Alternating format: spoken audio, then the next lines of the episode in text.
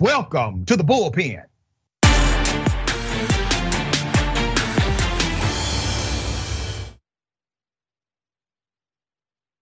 Yep, in the bullpen today, we have Mr. David McGarry, commentator Young Voices. Uh, David is a consumer choice fellow with Young Voices, and his work has appeared in the American Spectator, Real Clear Policy, and the American Conservative. I actually read some of his work. Um, agree with more than I thought I would, to be honest. Mr. McGarry, welcome to Indisputable. How are you? I'm doing well, thank you. Thank you for having me on. Absolutely. All right. Um, so we're going to chop it up about mass shootings in America and the government's response to it. I don't want to presume what you know or believe about that topic. So if you would, give us your sentiment and I will then opine. Yeah, thank you very much. So as uh, as you said, I don't expect that we're going to agree on everything today, but I hope that we can find some places of agreement and that in the places we disagree, your audience can find some clarity on these really important issues. So my uh, primary argument about America's mass shooting problem is that we need to spend a little bit more time thinking about it with more consideration and um, less emotion than we typically do in our nation's national discourse. So, first of all, I'd like to point out that mass shootings in this country are just one of three distinct crises of gun violence that we have. According to Pew Research, in the year or from the year of 2020, 54% of all gun deaths were from suicide, and 43% uh, were from murder. And mass shootings made up only 0.2% of the gun deaths, or I should say, what the FBI terms uh, active shooter incidents were responsible for 0.2% of all of those murders. Now, that is in no way to downplay the significance or the horror of incidents um, such as occurred in Uvalde or in Highland Park or in Buffalo, um, those three most recently but it's rather to put it in, in a larger context. And since everyone wants to save lives, everyone wants to make sure that um, American citizens and American children and and um, the American people in general can can live safe, happy, and secure lives. Um, we should put it. We should put the mass shootings in the larger context that they deserve, so that we can actually find some pro, uh, or I should say, find some solutions. Now, those solutions to these problems um, also, I think we have a, a national a national um, confusion regarding what um, uh, how how to how to find these solutions. Um, first off, we don't focus enough on the fact that our nation doesn't enforce the gun laws that we already have, and it's a cliche to say at this point, but it's a it's true. Um, and simply going straight to Congress, as many people who have microphones or Twitter accounts tend to do, um, we should look at the law enforcement agency's response uh, to gun crimes. I mean, just take the police response in Uvalde as the prime example and the latest example of total failure. And we should also look to institutions of civil society as well to create a to create an environment in which we can live safe, happy lives while still respecting constitutional rights. Okay. All right, so let me go down the number narrative because you presented that first. Um, do you know how many mass shootings have happened in America this year thus far? Well, I, I, I can't answer that question because what a mass shooting is entirely depends on your definition of that. So let me ask the, you, sir, how, are, defi- how, are you defining how are you um, defining mass shootings? Because different um, different research outlets will put different numbers on that. Yeah, the majority of research institutions and the FBI, as well as the gun archive, they define a mass shooting as when uh, four or more people are actually shot, um, injured during during a shooting. That's what they right. classify. And, and, to, and, just, and just to be uh, just to be clear, that's shot, meaning as you said, injured, not necessarily killed. That's correct. That is the definition of a mass shooting. Uh, that people are shot in mass, mass shooting. So that's the definition. 350 individuals so far uh, in the United States of America, far outpaces any other country, even when you adjust for population density and countries that have a massive population. Now, that's problematic in America. So your 0.2% number is right most years, by the way. That's an aggregate count. It does fluctuate. But let's talk about the reason why policy is important and why there should be an appropriate government response. we typically weigh these things based on the impact to society.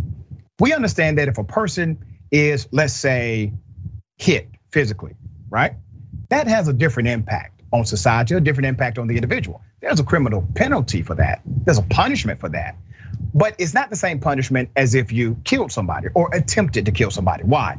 Because when you kill someone, the impact to society is great, even if it is a smaller percentage based on the comparative data of other gun crimes. Let's go to Texas, for example, specific issue in Texas. We're talking policy. In Texas, the mass shooter was able to get a weapon that could commit great carnage at a very young age. How was he able to get this weapon when it's actually prohibited by Texas law? He was able because there was a loophole in the policy. If your parent vouched for you, if a parent or guardian vouched for you, you were then able to obtain this kind of weaponry. Texas already said in the legislature, 18 year olds don't need this kind of gun. But then, in order to appease the gun lobby, in order to appease the red meat Republicans, they decided to create a loophole in that law where if a parent said yes, you can still get it. Now remember, the parent that signed off on this was aware that his son had an issue with violence. He was involved uh, or was aware of a police encounter uh, where there was allegedly violence in the home, but he still signed off on it. And when he was questioned about it, he said, "Ah, you know, they told me to sign it. They did a background check and he got approved. Not my fault." All right.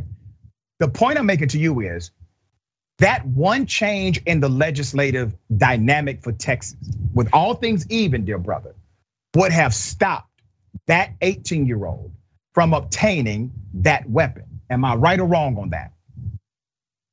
Um, I, I, think I think you, in theory, are right. But as I said, I think that we have a problem with the enforcement of gun laws. So even when they're in place, they are not always um, people slip through the cracks, I should say. Now, one thing I will say, I want. But hold on, wait a minute, wait a minute. I want to compliment you for a second. Okay, go ahead. To, yeah, you, you can do that all day, brother. Go ahead.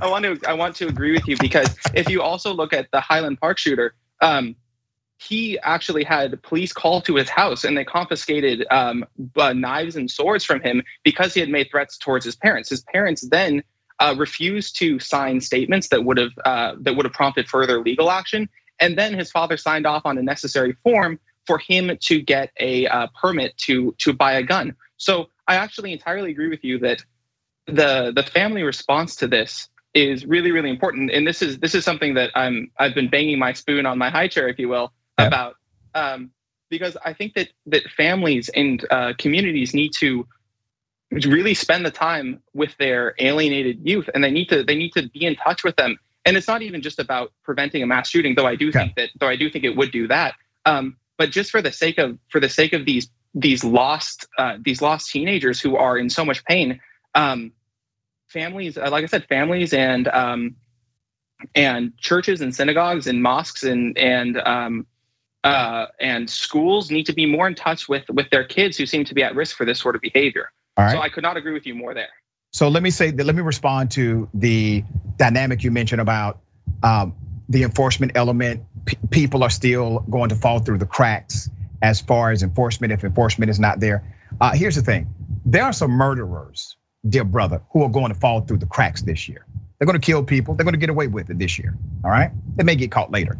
That's no reason to say we cannot enact policy or law against killers and make sure that we hold them accountable when we catch them, even if they uh, fall through the cracks sometimes. Another thing, I understand your aspirational point of view as it relates to parenting, but I don't pay those parents. The citizens of this nation pay taxes.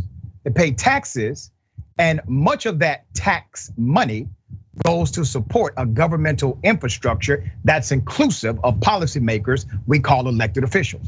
Those are the people that are accountable to me because I pay them. Now, I get your point. That point is separate from a policy dynamic because I would like my money that I work for and they take it out of my paycheck so that they can pay their salaries. I need them to be accountable to creating good policy that makes sense to communities that I love. I entirely, I mean, I entirely agree with you in principle. Um, what I will say, however, is that you can enact any any gun legislation, no matter no matter how comprehensive or how well crafted. Um, it will do no good if it's not enforced. Um, and then well, that goes for any legislation, dear brother. Of course, it does. Any well, legislation, not just guns. Point, but but I think I think we're I think we're violently agreeing again. Okay. Um, because because for any legislation, if anything is is criminalized, just look at um, just look at the uh, federal legislative or the federal regulations around around marijuana. The the large to a large extent, the reason why why states are able to legalize pot the way that they are is because the feds have a policy of benign neglect. Um, and you can also read my uh, you can read my writing for why the the some why federal marijuana laws are just completely ridiculous and uh, and crazy and unconstitutional in a lot of cases. Um, but I entirely agree with you. I, th- I think that we need to we need to for any law, new, old, proposed, or what have you, we need to enforce it. And, and I think that we clearly have a problem where where um, laws aren't being enforced, and therefore it seems to me that either in tandem or before um, in tandem with or before putting new laws in place, we have to start enforcing what we have. So, for example, one one mind-boggling statistic is that out of um, 112,000 prohibited persons, um, I believe this was in 2017, um, out of 120 uh, uh, out of 112,000 prohibited persons who tried to pass a federal background check illegally, um, the number of prosecutions was 12. That is insane. That is absolutely insane. And and with that with that kind of enforcement, if you have a one out of 10,000 chance of, of getting of getting punished for that kind of behavior, of course people are going to engage in it. Okay. All right, let me ask you this question. We only have a few minutes left before the next show. In one of your writings, you highlighted the phraseology that was shared by Justice Clarence Thomas in the guns decision, okay? And you said, listen, this is about self defense. Do you still stand by that? That the decision that took away New York's ability to restrict um, guns in a particular area was about self defense and that this self defense is in fact constitutional?